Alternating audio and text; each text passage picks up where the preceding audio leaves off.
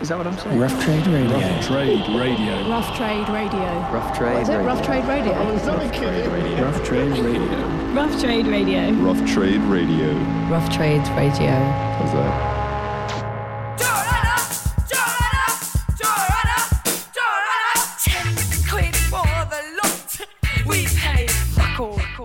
So welcome to Rough Trade Radio's Shoplifting Podcast with me, Ben Monaghan.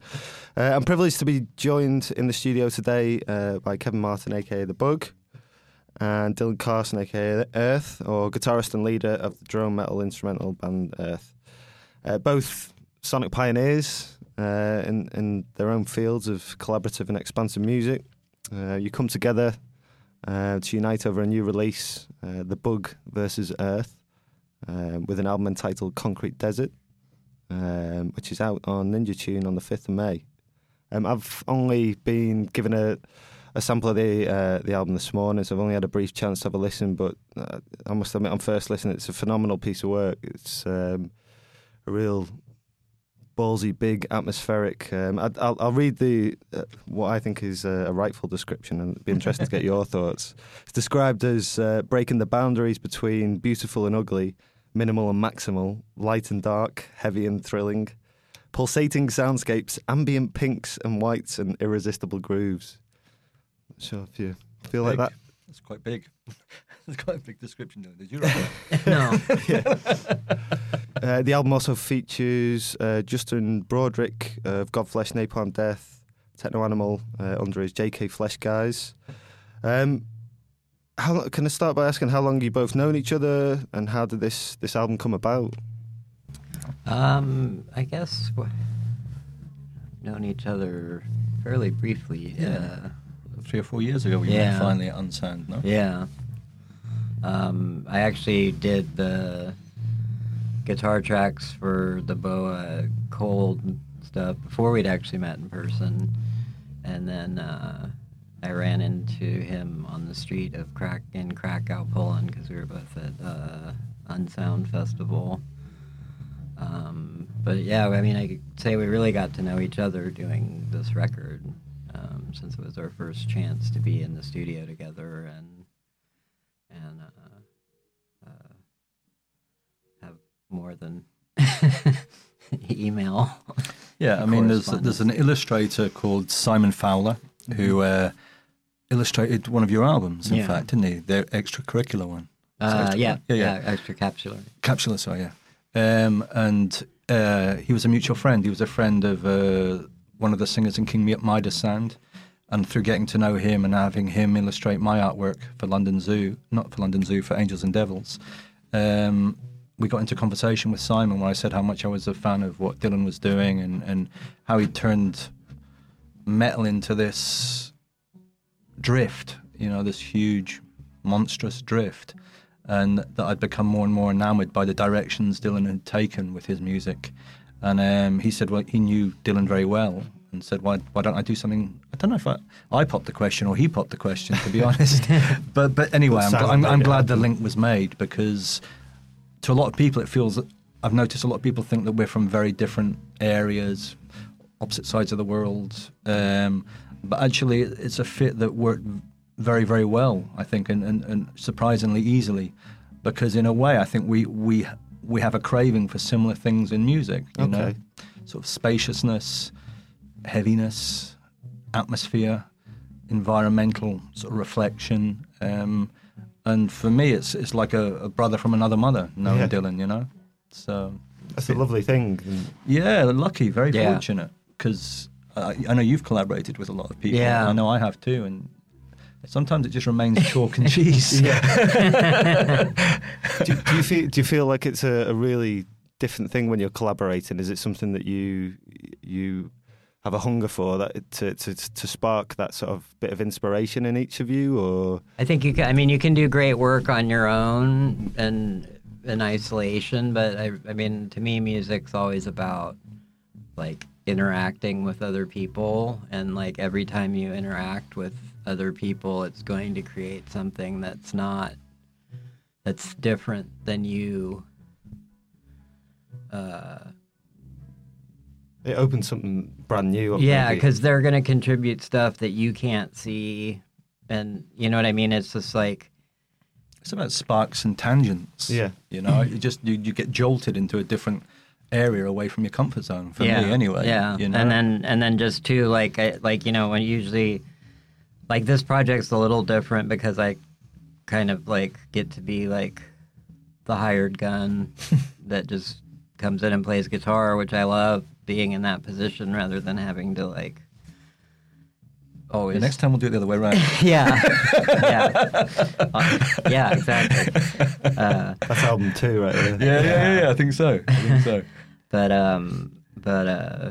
I mean, I don't. To me, that I did, the hired gun, not in a bad way, but like, I mean, I like that kind of guitar playing where I'm like working with someone and I'm not necessarily the focus. Mm-hmm. Whereas with Earth, it's like I'm sort of like, you know, I have to keep the ball rolling and sort of do the the majority of the work. Could I ask, maybe, is there a similar influence on your your early influence with someone like Black Sabbath? Does that kind of like draw you? I don't know, like, or is that just an, an obvious kind of? Um, Earth, Earth. That was the original name for. Yeah, I mean, there's a is, there's, there, is that an actual link, or is that there's there's that link? I mean, obviously, anyone doing heavy guitar based rock yeah, yeah. is indebted to Black Sabbath. Um, I had a big problem with Black Sabbath yeah, for many yeah. years. I, I, I, that was another one of the the, the, the bands that my mum used to play a lot. Yeah. So I couldn't get past his voice for many years. Yeah. I, I definitely appreciated the heaviness. Yeah. But actually, ultimately, I remember with Techno Animal, mm-hmm. a reviewer said that we sounded like the Black Sabbath of hip-hop. And Justin Broderick, who was the other half of Techno Animal, took that as a great compliment. And actually, I ended up taking it as a pretty b- big compliment because I went back and listened around that time to early Sabbath records and really getting into it, yeah. you know, and, and just liking the, the, the sheer primal, fundamental in-your-faceness yeah. of it, and the slowness and the volume, you know, of how I appreciate that they they struck me as a band. I don't know really anything about them, ironically, you know, but they struck me as a band who needed to make music, mm-hmm. as I feel I do. You know, they struck me as a band that became popular by... by default. I don't think they. I don't know. You know. You yeah. No. Know I mean, them. They were definitely. You know, they were like whatever for four, four kids Birmingham, from yeah. Birmingham. Like, and that's all they had. You know. And that's um, actually all I have as well. I got kicked out of school early. I got kicked out yeah. of home early. And for me, music was never a choice. It was just that's all I have in life. Yeah. You know, it's one of the few things as, I have faith in. As an escape from that, or. As, as sheer panic and catharsis. yeah. You know, that's that's and my path. The only thing I can do, really. I mean, like, I mean, basically every, anything good that's happened to me in life is as a result of music. Like, and that's where Dylan and I totally agree. Like, yeah. yeah. If, you know, I have no idea. I'd probably be in jail if it wasn't for music. Music be, is a jail. In jail you know, said the same, and you'd meet that way. Yeah. Um, um, can I ask about the, the process of, of making the album? And you, you mentioned a little bit briefly there, but I mean, how did it go from that kind of meeting, uh, bringing together by Simon, to to actually formulating some ideas and and uh, and recording? Well, like Dee said, we we'd worked together on this twelve inch, and I think when we did that, it it was pretty up in the air. I'd sent Dylan sketches of revamped reggae rhythms, classic reggae rhythms, slowed down and and translated onto different sounds. Uh, like the tempo rhythm was one of them. I can't remember. Cuss Cuss rhythm was another. And I can't remember the other one. Dylan put his parts down and I was just like, fuck it. His stuff sounds so much better. I'm just going to ditch everything I did. And I totally rewrote around his guitar parts. Really? And then I think their feedback had been so positive to the single. It, I know I... I I reached out to Dylan because of that, you know, because I was like, hey, you know what? I think maybe we've we've tapped a nerve, and I really enjoyed the, the experience.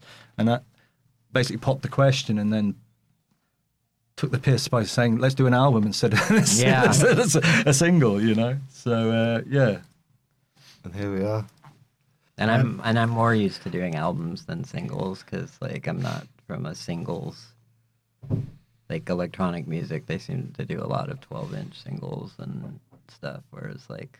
So it made more sense to approach it as a whole album yeah. for yourself. Well, it's funny because I was, weirdly enough, I've been listening to your stuff all the way over here because they, they want us to interview each other no. later on. So I've just been oh. immersed in Earthland on the way over. And I've realised that generally a lot of my music tastes, and even I think the three records I picked, were all extremely immersive. Although with Bug, I'm very much involved and still love big club bangers, to be honest. There's nothing I enjoy more than seeing a, a whole crowd just flipping the hell out and stage diving, moshing, going mental, you know, but I need both. You know, I don't feel happy just churning out singles. Mm-hmm. I, I, I also like to work on music that is extremely immersive, you know, and, and I think that's what the whole point of Concrete Desert ended up becoming, you know. It, it, yeah, so I, I think really I need both. I'm yeah. greedy with music. Yeah, I mean, I mean, the album is, is is one. It feels like one big body of work. I, mm. I was thinking about it as sounding like a sort of soundtrack to a dystopian future. You know, it's kind of, and obviously the title, um, uh, sorry, Concrete Desert. Um, I mean, was there a, a, a sort of a plan to kind of create that kind of soundscape and and really build it as one big piece? It's a homage to Dylan yeah. as much as anything, because okay. when I wrote the parts, I was really th- writing with Dylan in mind, you know, and then it became transformed by my experiences in L A and just my experiences of being far from home, mm-hmm. you know, and just about being alienated in a big city, mm-hmm. you know, and, and it yeah. was very much... And then it was like yeah. both of our reactions to L A, like, like for me it was interesting having lived in L A yeah. and... being, I think, more familiar with L A to hear his reaction to the city, and like, and then seeing like the way that it mirrored a number of the reactions of uh, I've had to the city. Although ultimately, I think I actually like L A, whereas yeah, it's true, it's true, yeah, yeah, it's true. But I still, but I see what he sees there too. Like, it's not, I don't, I don't have like. I like Detroit. Detroit is somewhere else to me. It's that's yeah, like a different planet, that you know. Whole, yeah. It's like planet Detroit. Yeah. If we if we ever want to do the most, let's do the next one. This should be Detroit. Actually, more dystopian would be Gary, Indiana. I don't know that at all. So it's like it's it's like if you want to see what America's going to look like in about ten years, that's Mad Max land. Yeah. So, so will there be plans to, to work together again, or is it obviously very early days? This album's only due for release on the fifth of May, but it seems like there's a a natural sort of affinity with each other and a, an ability to realise something together. Yeah, I mean, the the demand seems to be there. Um, I mean, we're already looking at doing another set of shows in the fall, it looks like, so... Yeah, it's, it's, uh, it's like seeing a, a friendship blossom, mm-hmm. you know, a, a working relationship too. It's, it's, it's all combined. You know, when, when we started doing the shows, they were probably a bit shaky at first because we were getting to know each other and how to work off each other. And the last show where we had a foundation of the album at C T M in Berlin went incredibly well yeah. and felt very, very good. And it felt like as people, anyone that comes to the show next, next, or this is going to probably be aired after the show. Yeah, yeah. But we play in a couple of days, or we play tomorrow, in fact, in London. Anyone that comes is going to get a whole different impact of the album live. It's much more intense and overwhelming. It's less distant. Uh, and I just think that working with Dylan seems to be opening. Think you know, sometimes, particularly if you've been working with other people for a long time, mm-hmm. it feels like your your your vision's being narrowed. Whereas with Dylan, I feel it's just getting wider and wider. Yeah, yeah, yeah, yeah. And I think the working relationship feels very fresh. I can't think of anything else that sounds like Concrete Desert. And and I think we've managed to find a way to play off each other's strengths, which is really, really super positive as far as I'm concerned. Yeah. So I'd, I'm, I'm sh- sure, yeah, I'm sure, absolutely sure we'd love to work together. Mm-hmm. And the album you can artwork. Guest on the next Earth record. Oh, thank you, thank you. you pest, I'll pest on it. Official, verbal contract. Um, the the album artwork, was that Simon? Yeah, it was. Yeah. yeah, yeah, yeah. The very same. It's, it's, it's, I obviously can't see that in radio land, but it's a beautiful um, kind of reflection of how, how how the album sounds. And again, I think that feeds into it feeling like one um, s- sort of big piece, as opposed to an album that you might pick. Yeah, I mean, it. Simon's a magician, you know, and and, and it's interesting because it's very different from his mm. previous artwork. Yep. It's, mm-hmm. a, it's a whole new thing for him too.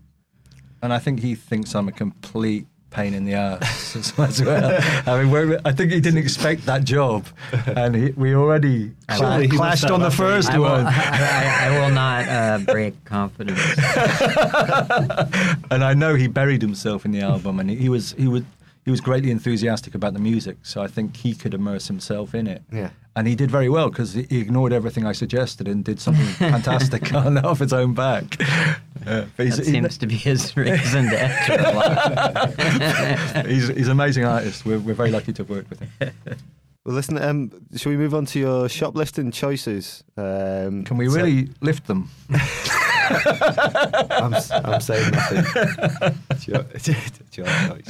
Um, so who wants to go first? And uh, if you just maybe explain your, your record of choice and then, uh, and okay, then if you pick my, a track, we'll play it. My first one is J J. Cale, Troubadour, and the song is Super Blue. And why why, why did that uh, stand out for you? Um, well, I, J J. Cale's a big influence uh, on me, and I, a musician I admire. Um, his early works, he, it's like he had a very idiosyncratic guitar style and a very like laid back, almost comatose style, and uh, it's funny because like a lot of people had hits with his uh, songs, but he never did. Um, Is that true? I didn't know that. Yeah, I mean, like he wrote "Cocaine" and "After Midnight" Clapped and another hit with it. Yeah, wow. Like "Call Me the Breeze." Wow. But uh, his early these like early records, it's uh, he had he used a early like rhythm machine instead of a drummer, right. And then he had this crazy guitar that he built himself uh, and stuff, and just this really unique recording style. And he's like sort of the closest American artist to do that does like what I consider like the dub thing, like where it's like using tracks, you know, like. Revamping. Revamping and reducing songs to their like barest minimum, and and where the space is imp- as important as as uh, as the music, um, but in a fully like American context rather than. And was was his playing an influence on your, yourself? Oh yeah, definitely. Yeah. yeah, definitely. Brilliant. Well, uh, would you like to introduce the track? Uh, yeah, it's called Super Blue, and it's uh, off Troubadour. There we go.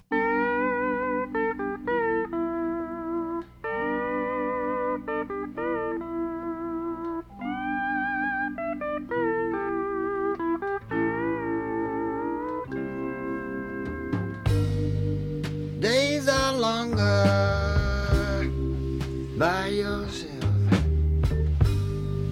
Sold your soul to someone else. Now you're paying. Can't you see? You want to pass it back to me. Told you once, told you twice.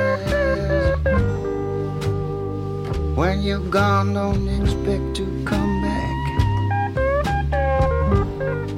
Things don't work out like I planned, 'cause you got yourself another man.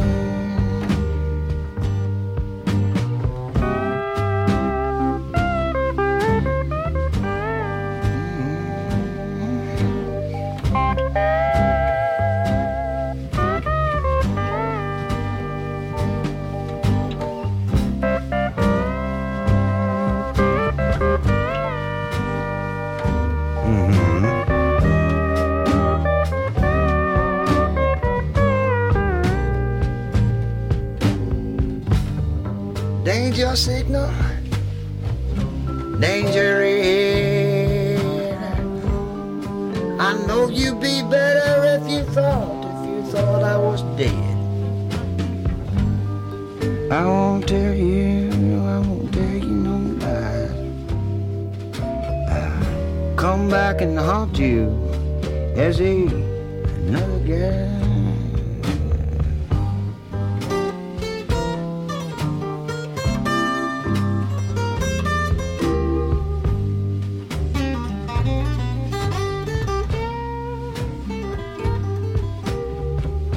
Things don't work out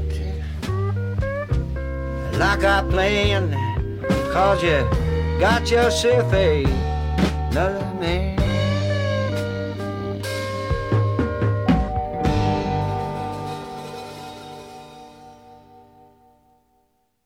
Okay, uh, Kevin, should we have your, your choice? We go back and forth here. What have you gone for? Okay, I went for Bitches Brew by Miles Davis. I almost picked that one too. And it's basically because I've never had it on vinyl, actually. Yeah. Um, and apart from the fact that I worship Matty Clavin's artwork for all of Miles Davis's things, and it looks so beautiful on vinyl, very obviously Miles Davis is just an was an incredible composer, player, and person, I think. Like, you know, a very brave person who went against the grain. Always took the hard choice when there was easy options available, you know, and and more to the point, just pushed his music more and more out there. And had great choice in sidemen as well, you know. Um, and for me, Bitches Brew, like so much music I love, when I first heard it, I couldn't make head or tail of it. It's just like, this is insane music to me, you know. It just sounded like voodoo music, some electronic, psychedelic voodoo, you know. And the more I played it, just the more you just get immersed in this in this crazy kinetic world of collision and, and space, you know. And, and and still, it just it sounds unearthly to me. In a It sounds abstract but funky, you know, and I love that connect, that combination, yeah. You know. And actually all three records I've picked up today, to be honest, I couldn't even pick, well, well two, I think one of them is only one track and the other one is only two tracks. And Bitches Brew, I, I couldn't even pick one track particular because whenever I play it, I just leave it on. Yeah, yeah. You yeah. know, I wouldn't even, te- I can't you tell you what the track title, I think maybe the track, I maybe Miles Runs the Voodoo Down, I seem to remember is, is one of my favourites on there.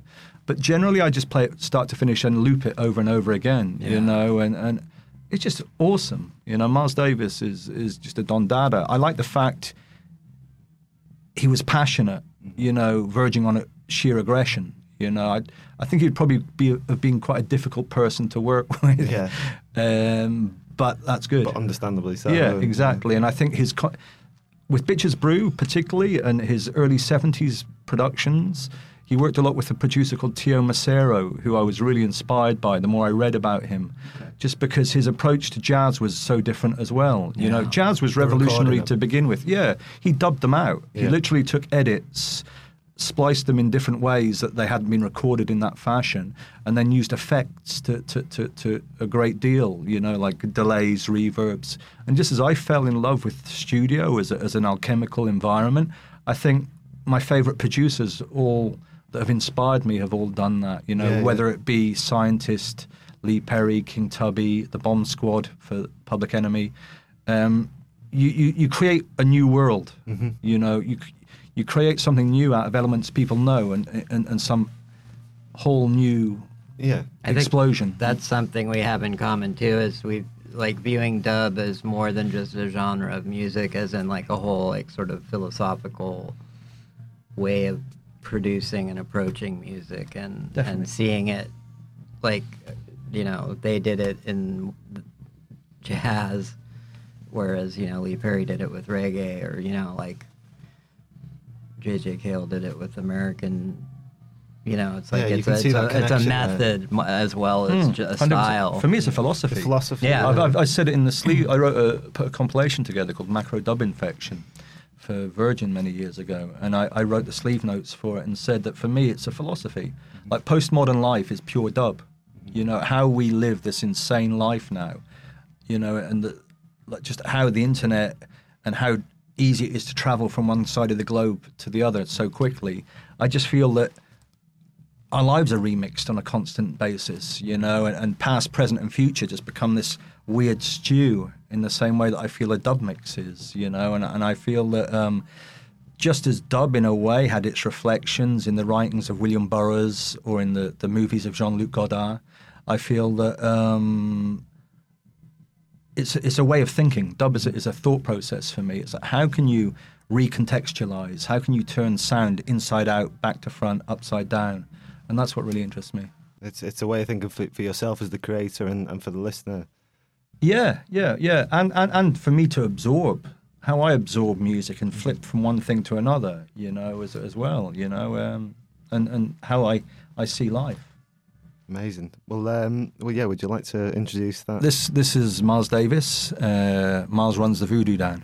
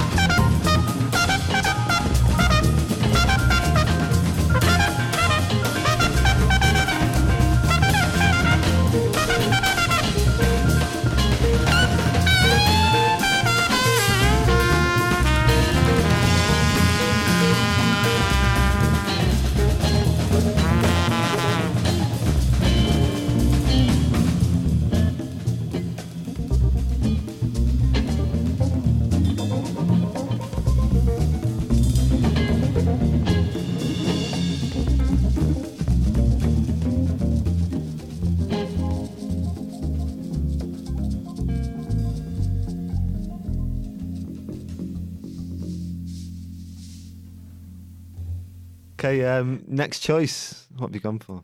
Uh, okay, uh, I am going to go for Farther East of Jack, old Marcus Garvey, which is Burning Spear. Um, it's the... This is one of my favorite records, or I guess it's the double record of yeah. all time, where their first album was Marcus Garvey, and then they did an entire dub version of the album called Garvey's Ghost. Um, and it's... Uh, Farther East of Jack is off the Garvey's Ghost, the dub version. And uh, I guess...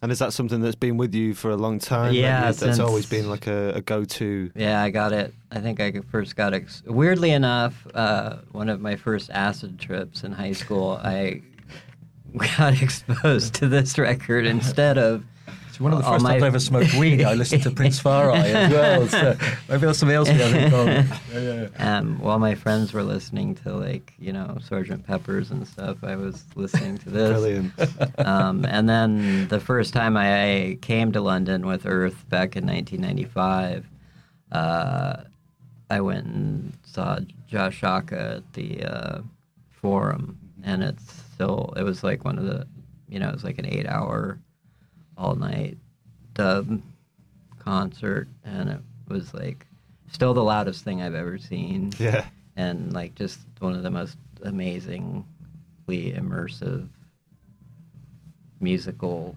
things I've ever seen. So. I mean, a Shaka show for me is like it's a spiritual meeting. Yeah, I used to go and see Abhishanti play at Sunday night parties he used to have in South London, which weren't publicised, and it was mostly just Rastas there and a couple of white stragglers like me, and it was in a tiny place, and he only brought half of his system, but the system, the room itself was probably only about five times bigger than this room we're sitting in with a massive system, but it, it felt really like the most spiritual, soulful yeah. use of sound, mm-hmm. you know, and, and, and lyric, you know, a, a lot... I've been through phases of reggae. I started as an idiot dub snob, where I was like, I can't, I don't even want to hear the words. You know, the words are just cheesy, or the or some elements of music are cheesy. I just want to hear the heavy dub. But as it went, as time went on, reggae is the music I personally always go back to because it has everything I want in music. It has experimentation, it has soulfulness, it has honesty, and it and it has has a purity of of sound and, and a belief system, you know. And it, it's avant-garde because the the audience for reggae, up until recently, I feel, always wanted the next thing.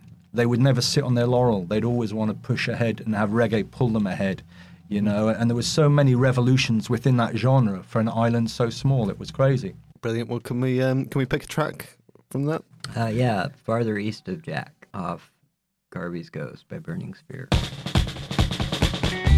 We'll be right back.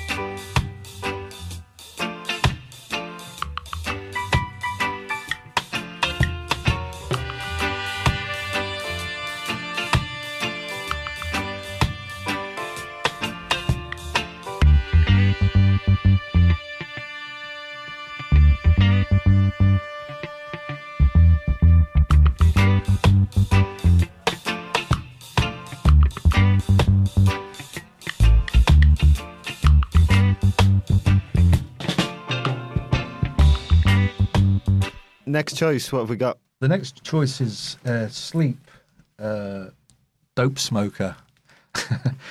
And I don't know if it was true. Dylan may be able to shed light on this. Okay. I don't know if he knows Al and co, but I've sub- subsequently met Al, who's an amazingly nice guy. But I heard that... The, also in the dub. Yeah, heavily, into, heavily, heavily into dub. And very, very good as well, actually. His solo dub records are amazing. But I, the room I heard before I heard this record... which made me want to hear this record, is basically that they got a huge advance from a major label, smoked the whole advance, became reborn as Rastas, and, and made a one-track album where all the lyrics were, were, were like a, a homage to Rastafarianism from this me- metal band who used to sound like Black Sabbath. Because I heard them when they were signed to Earache many years before, and it just yeah. sounded like a, a Sabbath clone. But when I heard that story, and I, if myth, myth or not, I love the story. yeah, and then, then when I heard the track, I loved the track too. Yeah. And I, I've talked to Dylan many times and publicly said many times, I have this real ambiguous relationship with metal, that there's so much I want to love about metal, but so much that turns me off. But for me, this album, and what subsequently even more actually, what Al's done with Om, or Om, um, I think is, is just... really special. It's got a really, again, a really spiritual soulfulness to it that isn't the- theatre to me. And maybe this is a bit theatrical, this album, but I just like the, the heaviosity of it. Just the sheer, fuck you, weight of it, you know, and, and just the fact it's one long track that they delivered to a major label. Because for me, actually, I like antagonism still in music. You know, I don't want everything to get hippified, you know, yeah. and, and I, I think the fact that they delivered that. one long, at, one yeah, track yeah. to a major label, having got a huge advance, is wicked. Well, could, could you maybe pick like a there minute, is only one track, a minute to a minute? Oh, um, maybe like we'll let John the editor. Uh, yeah, let the somewhere editor in the middle. Yeah, somewhere in the middle would be safe. yeah, yeah. Yeah, yeah.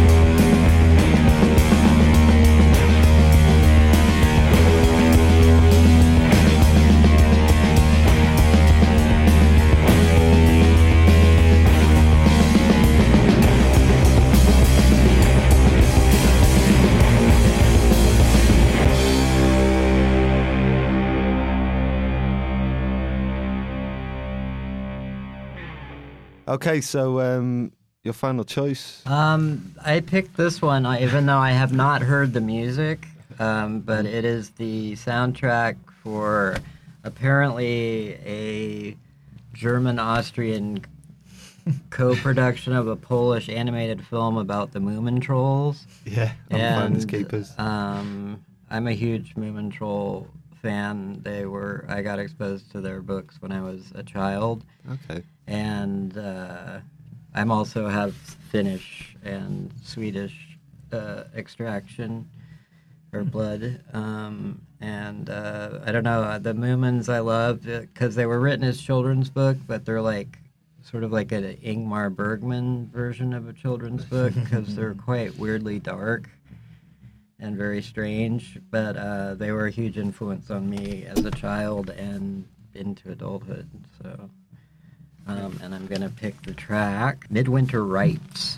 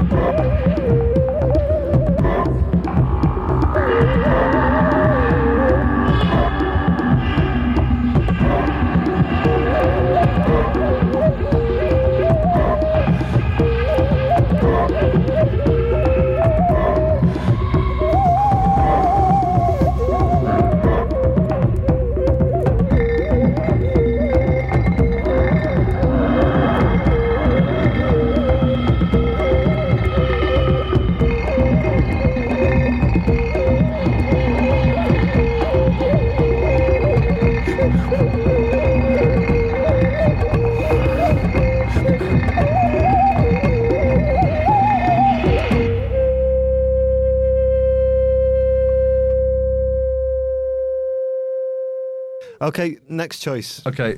Uh, oh, yeah, my la- final my, choice. My sorry. last choice is by William Basinski, and uh, the track's called uh, For David David Robert Jones. And um, Basinski, for me,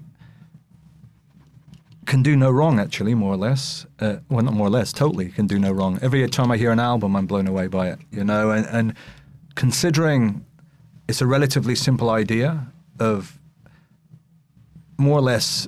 Uh, repetitive loops that just mutate mm-hmm. gradually and liquefy.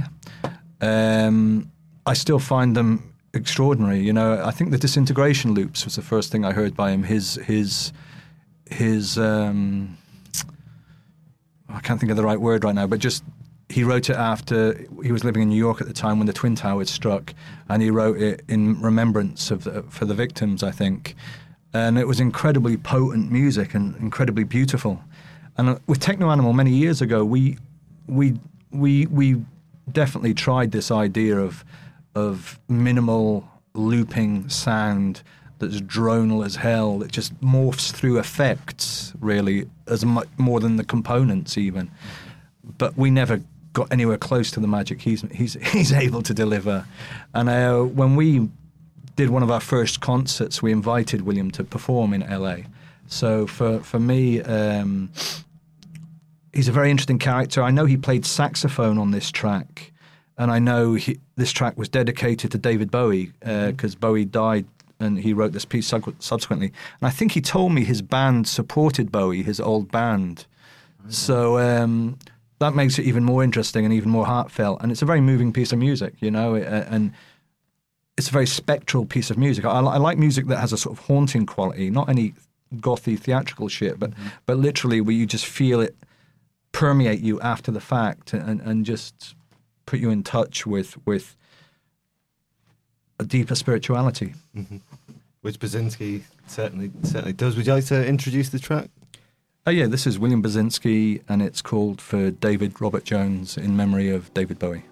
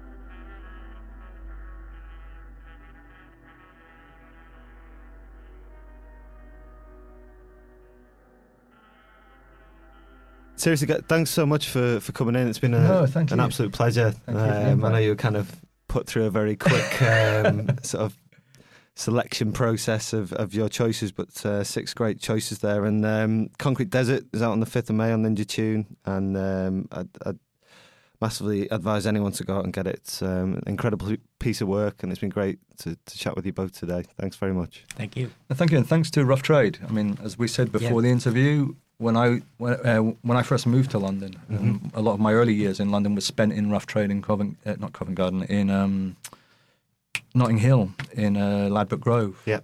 And um, I even I even stories. remember buying Dizzy Rascal's I Love You single on white label before it was even released from Rough Trade. That's where I first heard grime. Yeah. Ironically enough. And um, I think Rough Trade's done sterling work, and that's not me just licking ass. It's no. because I think Rough Trade's a, a fine institution. That's, that's really kind of you to say. Thanks so much. Thank you. Rough Trade Radio.